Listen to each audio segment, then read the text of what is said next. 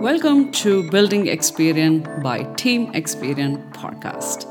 Here is our cheeky ways of sharing with you all those we have learned from our 1000 days of moratorium. This is going to be 100 lessons as a package for the next 100 days. I hope you take a nugget every day from us.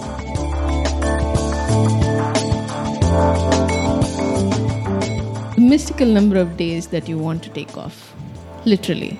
Because when you are actually overworked, you keep wondering about all the other things you missed out on the other aspects of life, like relationships, travel, and a lot more other things. These breaks are technically catch up breaks. And as a pattern, we see this in overworked people who keep wondering about a break. What should I do to get this next break? But the only thing that's stopping you from taking this break is to actually prioritize your time and your needs.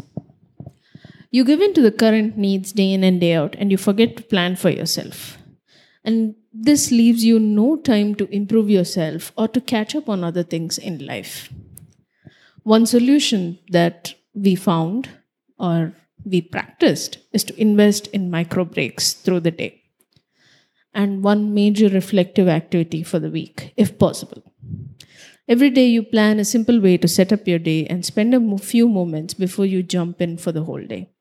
Taking those few moments really help you to solve those little, little problems that go through your head and kind of feels that you have taken a step back from the firefighting of the whole day. This small break will really help you get started with a little more relaxed nature through your whole day. These breaks are underrated.